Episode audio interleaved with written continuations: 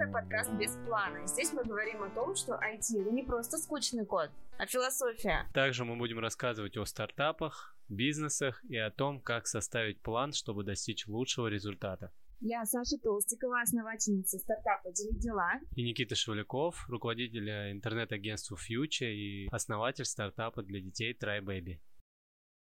Саша, расскажи, пожалуйста, о тех стартапах, которые ты делала, о своем опыте. Особенно нам интересно будет узнать, как ты разрабатывала MVP. В общем, я сейчас э, стартанула проект э, «Дели дела». Это сервис ассистентов э, онлайн, конкретно онлайн, то есть мы не выезжаем, не присутствуем при клиенте и выполняем задачи как личные, так и бизнес, ну, в общем, такая идея.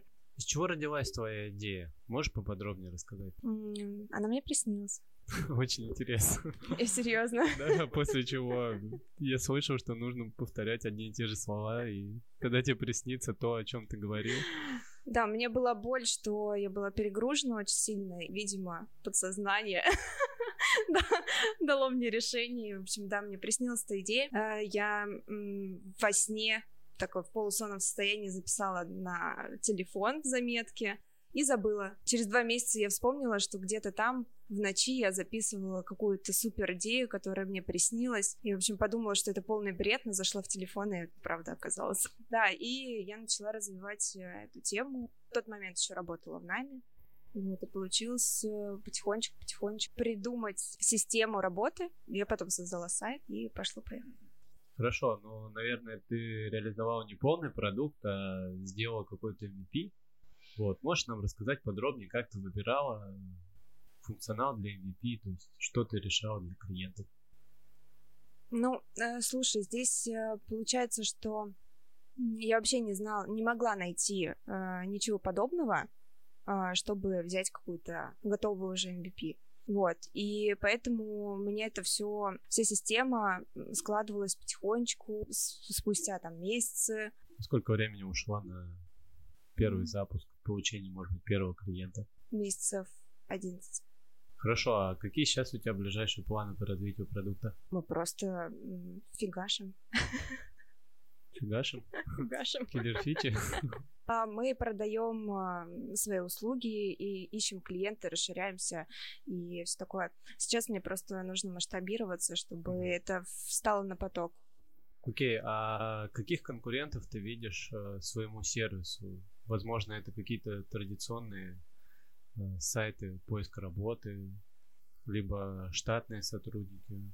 Э, такие э, сервисы уже есть. А расскажи мне про свой проект, какие у тебя были стартапы и чем ты сейчас занимаешься. Мы пробовали делать несколько проектов. Это и свадебные сайты, ипотечные калькуляторы, чтобы продавать заявки банкам. Начиналась наша компания вообще с разработки проекта для студентов и школьников. Готовые домашние задания, готовые решения задач. На основе этого мы организовали свою студию, вот, уже 10 лет работаем на рынке, делаем довольно крупный проект. Но постоянно мы хотели бы запустить какой-то свой продукт. Сейчас мы работаем над э, проектом Try Baby. Это мобильное приложение, которое позволяет правильно вводить э, педиатрический прикорм маленьким детям с 6 месяцев до года. Мы разработали в начале MVP, у нас э, сработала очень интересная модель привлечения пользователей, они достаются нам не так дорого. Мы используем только PR без э, прямых вложений. Также мы смогли продвинуться в сторах, и сейчас у нас уже более 20 тысяч пользователей в базе, и мы растем э, в пользовательской базе. Очень круто. А, после того, э, как мы разработали MVP самого продукта, мы решили, что он будет всегда бесплатный, но нужно искать точки роста и где мы будем зарабатывать денег, потому что трафик у нас есть, и нам надо как-то уметь его монетизировать. Для этого мы выпустили первый в России маркетплейс курсов для молодых мам а, и детей, где они могут обучаться английскому, э, массажу, правильному засыпанию и так далее. все теперь могут э, партнеры размещать у нас э, на маркетплейсе свои какие-то решения, а наши пользователи могут их покупать. Интересная идея. Как вы определяете, какие курсы у вас должны быть на площадке? А, ведь целевая аудитория у вас э, мамы с детьми. Да, курсы у нас есть э, довольно жесткий отбор. Мы смотрим, что это было, что чтобы это было интересно нашей аудитории, давал какой-то полезную историю для мам либо детей. Потому что молодые родители могут там что-то упустить. Как правило, у нас э, большинство пользователей это родители, у которых первый раз родились дети. В будущем наше приложение будет полностью закрывать вопрос воспитания здорового ребенка до трех лет. Когда мы отработаем полностью MVP, то можно будет скачать наше приложение и, не думая, сказать, что ты будешь хорошим родителем лучше, чем средний. Потому что приложение будет подсказывать, что тебе делать, там, начиная от того, как его прикармливать, заканчивая э, тем, что можно сказывать кастомные сказки и так далее, там, делать ему массажи в определенное время, приложение будет подсказывать, там, сидит у тебя ребенок или не сидит, на что обращать внимание. Прикольно. А как возникла идея вообще? Идея возникла на собственном опыте у меня родилось двое детей. В период прикорма было очень тяжело разобраться, что делать и каким образом. А, и поэтому возникла идея супруги сделать э, приложение. Мы ее отложили в ящик долгие, там дети выросли, уже появилось там определенное время над тем, чтобы подумать. Мы поняли, что ниша детского интернета, а дальше еще даже как бы младенческого интернета вообще еще практически не раскрыто, и решили копать в эту историю. Провели э, ряд исследований, это были каздевы с нашими пользователями. А, поняли, что эта тема интересная, и нужно будет э, по ней двигаться дальше. Взяли самое популярное из этого, это вот прикорма, и реализовали вот первый MVP, а дальше сейчас двигаемся в, в историю монетизации. Как только мы найдем ту штуку, которая позволит нам зарабатывать деньги, мы будем наращивать функционал нашего приложения. Очень круто. У меня, кстати, тоже есть идея, э, точнее, не идея, а история э, из жизни. У меня у парня в Владимире три магазина детской одежды. Угадаешь, как она возникла, эта идея? Десять лет назад родилась у него дочка. Окей. Он открыл тоже магазин, правильно? Ну да, естественно, более решал свои. Никит, расскажи, пожалуйста, свой опыт найма первых сотрудников. Как у тебя это было? Опыт найма первых сотрудников у меня был не в стартапе, а в компании, в традиционном бизнесе, это интернет-агентство, но для нас мы воспринимали э, нашу компанию как стартап. То есть у нас не было денег, и мы инвестировали полностью время, и первые там два там, три года мы работали э, после работы, работали в субботу, в воскресенье, снимали офис и ездили там доделать те проекты, которые удалось продать. В какой-то момент мы поняли, что работать втроем как-то очень э, странно, потому что обнаружили, что у всех на визитках написано директор, вот, а работать не, некому. С этого момента мы решили э, нанять какого-то работника. Первые три найма или четыре у нас были такие, что люди через 2-5 э, месяцев увольнялись, так как мы не могли позволить себе найти, ну, взять сразу двух сотрудников, а мы брали их по одному, и они у нас постоянно по кругу увольнялись. А мы ходили на конференции, слушали какие-то умные истории HR про то, что нужно строить там команду, там за ними следить и так далее. Вот, но так как у нас был один человек, то мы пытались экспериментировать э, все время над бедным этим человеком и понять, что ему нужно и так далее. Потом пришла гениальная мысль, что нужно нанимать пачку. И сейчас мы часто используем такую историю, что на позицию нам может требоваться один человек, но мы берем двух и часто и оставляем потом двух. Но это позволяет нам э, быстрее вырасти, ну, если, соответственно, есть средства. И сразу найти двух хороших людей. Если у кого-то что-то не получится, то один может уволиться, и у тебя больше вероятность того, что ты да, только хотела сказать. Да. Только хотела сказать, что вероятность э, выше, сокращается в два раза, ой, точнее, увеличивается, увеличивается вероятность в два раза. Круто. А, у меня тоже опыт найма сотрудников, наверное, был, а, когда я была в найме еще мы нанимали по одному человеку. Ну, это очень крутая идея, мне понравилось, что пачками. Еще слово такое пачками людей, класс. А сама можешь рассказать, почему ушла из найма? Что сподвигнуло? Мне он просто не подошел. я не из тех людей, кто готов работать нами, во-первых, потому что э, я люблю работать э, по инерции своей, вот, у меня есть э, продуктивное какое-то время, да, я его чувствую, такая, ага, сейчас вот нужно сесть поработать. Я сажусь и просто переделываю все дела за раз. Вот, и потом мне нужно отдохнуть. Вот, найм, э, он э, обязывает нас продавать свое время, да, с четко там с 10 до 19. Вот, поэтому это не моя история. А сидеть э, просто тыкать мышкой ради чего? Ну, короче, мне, мне не понравился э, э, этот формат. Хотя я работала так 10 лет. А, смотри, вот тебе не нравится формат, но в то же время ты нанимаешь людей. То есть э, у меня одна была такая история, что я хотел открыть свою компанию, чтобы людям было там э, более-менее комфортно. Ну, то есть, э, что они могли работать не обязательно прям 8 часов, а 9 и так далее. У нас э, в компании никто особо не следит за этим. можно какие-то дни дома работать. Что ты предлагаешь вот людям с помощью, например, своего сервиса, для тех, которые ты нанимаешь к себе? Такого, чего не было у тебя, чтобы они работали в найме? А, ну, есть четкая задача, а, есть а, дедлайны, который мы согласовываем с клиентом, и все это нужно выполнить. А, ну, как фрилансеры работают, э, здесь то же самое. Просто я прихожу к моим исполнителям, ассистентам с задачкой, которую нужно выполнить к определенному дедлайну. А когда они это будут делать, меня вообще не волнует. И, естественно, у нас есть срезы промежуточные, чтобы не упустить момент, когда все очень плохо. Вот. А у вас такие э, ситуации бывают? Да, ситуации бывают.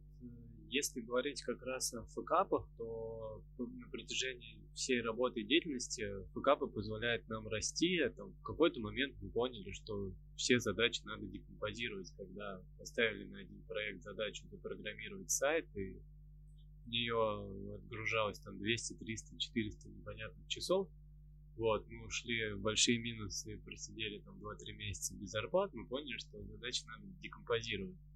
Вот. А также, когда клиент там посреди проекта разорился или ушел, мы поняли, что нужно бить его на э, приложение. То есть факапы нам позволяют э, двигаться вперед. Вот, для нас это некий драйвер роста, и часто приходится двигаться на своем опыте. Иногда ты слушаешь э, коллег, и тебе тяжело применить это к своему бизнесу, потому что у тебя бизнес там другого масштаба, например, маленький. Когда он у тебя становится чуть больше, то тебе, соответственно, могут не подходить те истории, которые подходят там очень маленьким компаниям. Вот э, если меня сейчас спросят, э, что посоветовать студии из трех человек, ну, я посоветовал бы, например, лучше сразу закрыться, идти в найм, зарабатывать хорошие деньги, нежели мучиться и там случайным образом попасть в те 5%, а, которые выживут, а потом еще сильно мучиться там некоторое время за ту же зарплату, которую ты спокойно будешь получать в найме 8 часов.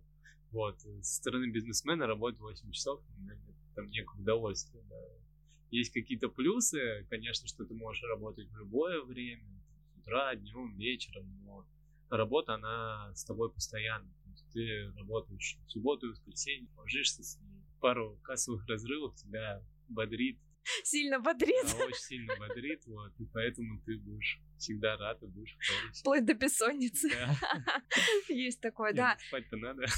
Нет, ну, я порой... Э, мне мысли настолько сильно мучают, что я не могу уснуть. Я включаю какой-нибудь подкаст и слушаю, чтобы уснуть, потому что э, невозможно успокоить себя, когда есть э, недостаток денег, чтобы покрыть э, зарплату моих сотрудников.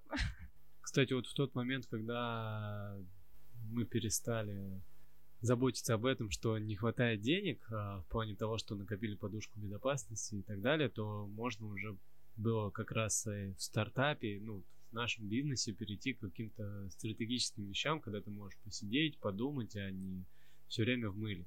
Вот, наверное, там один из совет, советов будет э, людям постараться накопить э, подушку, даже, может быть, не расти людьми, а накопить какую-то подушку на 2, 3, 4 месяца, чтобы можно было сесть и вообще стратегически подумать о том, что мы делаем, зачем мы делаем, э, где нам взять денег. Механика даже есть, э, что нужно подушку безопасности копить на 6 месяцев, рассчитать свою, э, свои затраты месячные и умножить на 6. И вот эту сумму нужно накопить, тогда ты, ты будешь жить спокойненько. И можно увольняться. И можно увольняться, чтобы 6 месяцев тратить эти деньги, так? Да. Вот еще хотел тебя спросить, как думаешь, э, стартаперам вообще или там бизнесменам как-то образование помогает? И там, если помогает, чем можешь рассказать более подробно? На моем опыте э, люди, которые работают в целом, они без, э, ну, с образованием, да, ну, какая-то база, может быть, там дается, но э, очень мал, маленький процент людей, которые используют э, свои знания из университета. Вот, например, мне они никак не пригодились. Да, на кого ты училась? Я закончила магистратуру в сфере государственного муниципального управления. То есть кем бы ты могла работать потенциально? Чиновником. Ну, круто. Мне после университета предлагали пойти работать за 15 тысяч рублей в Госдуму э, в архив. Я такая, спасибо, я уже тут хорошо работаю, все прекрасно. А какое у тебя образование, Никит? А, у меня два образования. Одно математик, э, другой инженер-программист. У тебя, получается, по образованию ты работаешь? Да, ну, я пошел сначала поработал в найме около 5-6 лет, вот. Э, далее, соответственно, открыли свою компанию, там уже занимаюсь программированием, тем, что интересно, случайным образом вот попал в эту всю историю, и потом это затянуло, и все дальше, дальше, дальше, а теперь э, сами выпускаем свои продукты и продукты для наших клиентов. Круто я у тебя не успела спросить про твои ошибки. А, смотри, какую тему хочу поднять. А, вот есть э, в IT-направлении такая штука, как затраченное время. А, обычно здесь э, есть затык, э, как ожидание клиента не совпадает с реальностью. То есть клиент не понимает, что сотрудник, да, э, исполнитель затратил какое-то время на поиск там ошибки, допустим, mm-hmm. да, в коде, вот, и результатом его работы будет типа не нашел ошибку в этой части кода, вот, и клиент такой, типа, ну ты же не нашел ошибку, а должен был найти, правильно? И э, обычно э, клиент на это реагирует, я не хочу за это платить, и, и э, вообще о чем речь, идите далеко и надолго. Были такие случаи? Да, конечно, были регулярно. На основе этого выработали работу с ожиданиями клиента. Обязательно перед тем, как мы что-то делаем, мы оглашаем два срока. Это срок там, на поиск проблемы, срок на реализацию. Обязательно должна быть вилка от до. Если мы там имеем контракт на техническую поддержку, там мы легко и просто эти часы спишем, потому что ну, человек работал, клиент нам э, подтвердил, что да, ищите, все будет окей, там найдем, починим. Если это какие-то разовые работы, там мы тоже берем предоплату и, в принципе, закрываем тут со своей стороны риски, а клиенту пытаемся донести, что э, этим проектом кодовой базой не управляет наша команда, поэтому ну, мы не можем 100% гарантировать, что мы починим эту историю. И таким образом у клиента уже меньше негатива к нам, но он останется, если мы не решим проблему, поэтому мы очень стараемся ее решить, чтобы там перейти уже в более конструктивное русло в дальнейшем, в дальнейшем с этим клиентом. А у вас были ситуации, когда вы в итоге не находили проблему, а просто клиент уходил? Ближайшие какие-то там несколько лет я не припомню. Раньше они точно были, мы просто не понимали, какой уровень сервиса нужно предоставлять клиентам. Но и с другой стороны, когда мы слушали умные слова на конференциях, что там возьмите свою базу клиентов, прозвоните им всем и так далее, ну, мы брали свою базу клиентов, половина из них или больше уже вообще не работали. Потому что это было связано с тем, что заказчики были небольшие, то есть не крупные компании, и потребности у них маленькие, деньги на там сайт или мобильное приложение это практически последние деньги, которые у них были, они их отдавали и успешно разорялись большинство из компании? Да, у нас э, э, были случаи, когда мы звонили, чтобы там связаться по оплате или еще что-то, человек такой, я, я уже там не работаю, нам не передали ничего, и мы вкопали просто через интернет, искали какие-то контакты, чтобы найти хоть кого-то, чтобы связаться для оплаты. Еще можно тебе задать тогда один вопрос? А, часто спрашивают при найме, кем ты был там пять лет назад, кем ты видишь себя через пять лет. Вот, интересный такой вопрос, на который мне однажды ответили, а у вас у самих-то есть стратегия на 5 лет да. вперед?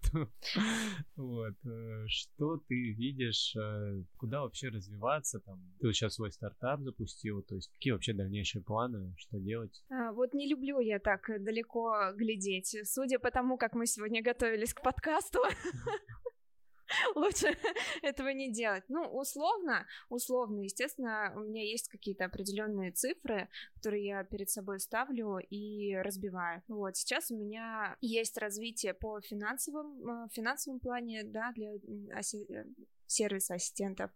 А, я расписала, сколько я хочу там через год зарабатывать, и разделила это на 12 месяцев, э, посмотрела, сколько...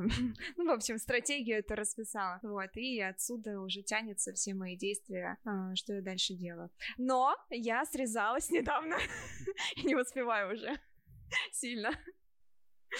А какие у тебя э, планы на пять лет? На пять лет, ну, из того, что, наверное, мне точно хочется это жить, вот. Э, дальше уже посмотрим. Э, хотел бы остаться в бизнесе, заниматься проектами, чтобы это было связано с IT. Других планов у меня нету. Есть планы, там, которые касаются семьи и так далее, но вот если говорить о работе, то просто хотелось бы работать э, в digital. И в этой среде и э, мне кажется, что ближайшие пять лет э, принесут нам много изменений. Вот, и, соответственно, нужно подготовиться, учиться. Вот, чего бы себе хотел пожелать, чтобы было время на то, чтобы я мог изучать новые технологии. Выход того же чата GPT а, там, взрывает мозг иногда от того, что он может. Вот, а что будет дальше? Ну, мне кажется, ближайшие пять лет будет э, очень интересно в цифровой среде. Да, согласна. Тут нужно развиваться, абсолютно точно. А вот еще про работу и пять лет. Э, веришь ли ты вообще в выгорание? Можешь ли ты выгореть? Э, выгорал ли ты когда-то? Как с этим боролась? Часто ли бывает это вот?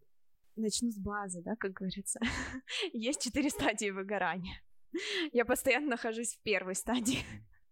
Э, первая стадия заключается в горящих глазах, когда тебе безумно хочется э, делать то, что ты делаешь. Э, и днем, и ночью, несмотря на то, что тебе нужно есть, тебе не хочется есть, тратить на это время, из серии типа «Зачем мне спать и есть, в душ ходить, если такое я хочу просто заниматься этим делом». Вот, и я постоянно в этом состоянии нахожусь, торможу себя, мне приходится это делать. А что ты думаешь про выгорание? Тебя часто бывает? Ну, с какого-то момента, когда я стал работать более-менее в хорошем графике, оно вообще меня практически не касается. Там бывают очень сложные моменты, но работать, в принципе, хочется всегда, потому что сейчас э, время на саму работу очень мало. Э, там мой день состоит из э, ответов клиентам, ответов сотрудникам. Мы с утра там утверждаем планы развития, планы того, что мы будем делать там на неделю, на месяц и так далее, стратегии. И вот ты вроде со всеми поговорил, а уже конец дня, и тебе нужно ехать домой. Дома работать стало невозможно из-за наличия детей, а, то есть, ну, это я вообще сразу отметаю. Поэтому выгорание может, мне кажется, меня коснуться, если не будет новых клиентов. А, тут я начну подгорать, скорее даже, а не выгорать. Это как бы будет опять драйвить, и нужно будет э, искать какие-то новые продукты, которые мы можем сделать, и о чем-то думать. Э, Кстати. Да. Да, ты договорил? Да. Э, про про поиск клиентов. Uh-huh. Uh, у меня, например, есть mindmap, где я описала все источники поиска клиентов и расставила приоритеты между ними, с чего я начну, и потихонечку-потихонечку прорабатываю. Как у вас это строится? Где вы ищете клиентов? Если говорить о нашем стартапе, мы их ищем просто в сторах, ввиду того, что мы взяли такую тему, которая очень популярна и не закрыта вообще никакими приложениями. А нашей задачей было выдвинуться там в топ-1 в Apple и Google Play Market. Э, Все, и мы получаем ежедневный трафик. Дальше стратегия была построена на PR, чтобы размещались статьи определенные про наше приложение, были коллаборации, и это помогает нам привлекать э, новую аудиторию в большинстве партнеров. Партнеры, которые будут размещаться у нас на маркетплейсе, партнеры, которые будут э, размещать у нас рекламу. Вот так мы ищем на данный момент пользователя в наше приложение. Так как у нас нет никакой подписки оплаты, то мы сейчас не видим смысла вкладываться в привлечение пользователя – мы взяли самый дешевый канал и набиваем себе базу, как только у нас будет там 50-100 тысяч. Телеграм-канал? Нет, не телеграм-канал, а, с какой канал? Виду, рекламный канал. А, рекламный? Вот. Mm. А, у нас есть также, как раз если говорить про телеграм, телеграм-чат, там порядка двух тысяч э, пользователей. Тоже ведем там активную переписку, поддержку, и пользователи сами друг другу рассказывают, что и как делать. Почему мы взяли еще один дополнительный канал и выводим людей с приложением? Потому что наше приложение сейчас ограничено по сроку пользования, это полгода. Вот, дальше у нас это MVP еще не развилось, и люди, у которых дети уже достигли там возраста год, а, не будут пользоваться нашим приложением, поэтому они будут плавно перетекать в чат, а, который мы там, скорее всего, в будущем поделим по возрастной категории и уже будем работать с аудиторией, удерживать ее, а как только наше MVP, само приложение подрастет, мы их вернем назад в наше приложение через чат, имея как бы некий, некий доступ к этим пользователям. Если вот так мы на данный момент видим а, стратегию поиска для себя клиентов uh-huh. их удержания. У меня есть еще один вопрос. А, как человеку решиться открыть свой стартап или бизнес? Нужно ли бросить все и окунуться с головой Можешь ли рассказать, что тебя сподвигнуло решиться? Мне, кстати, и тебе подготовили э, статистику, э, что 20% новых предприятий терпят провал в течение первых двух лет, 45% э, не доживают до пятого года, 65% э, терпят неудачу в течение первых пяти лет, и 75 американских стартапов закрываются в течение первых 15 лет. Что я могу сказать по поводу этого? Я считаю, что, ну, вообще само слово «провал» в стартапе, ну, такое утрированное. Почему? Жизнь у нас циклична. А, что-то начинается, что-то заканчивается, правильно? Также стартапы. Они начинаются э, и заканчиваются через какое-то время. Единственный, наверное, вопрос остается это сколько ты заработал за это время и чем ты будешь заним- заниматься дальше. А все остальное, мне кажется, не важно, сколько этот стартап проживет, самое главное, сколько ты для себя получишь за это время. А только ли в заработке дело? Вот я же в конце добавила, что сколько ты для себя получишь в целом. То есть нет, конечно, нет, не только в заработке. Это может быть э, дело мечты, души, и э, вообще будешь вспоминать э, этот период в старости со всем теплом.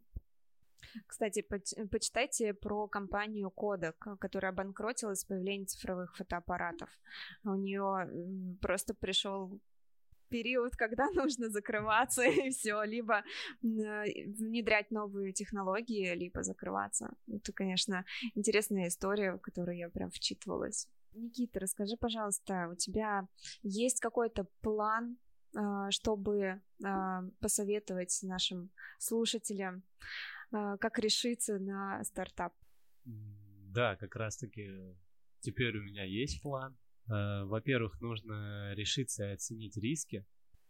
Дальше оценить рынок, придумать, э, что мы сделаем в MVP, запустить это MVP самым дешевым образом, далее получать отклик от пользователей и в конце сделать свой продукт лучше, лучше, лучше и получить то, зачем вы его делали У кого-то это прибыль, у кого-то признание, а у кого-то что-то другое. Да, это вот очень важно, потому что главная цель, она всегда э, движет человеком, если она горит внутри. Реально просыпаешься и думаешь, о боже, да, это то, что я хочу, поэтому я встаю и делаю даже то, то что мне не нравится.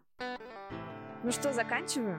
Да, всем спасибо. С вами был подкаст э, «Без плана». Никита из Фьюча. И Саша из «Дели дела».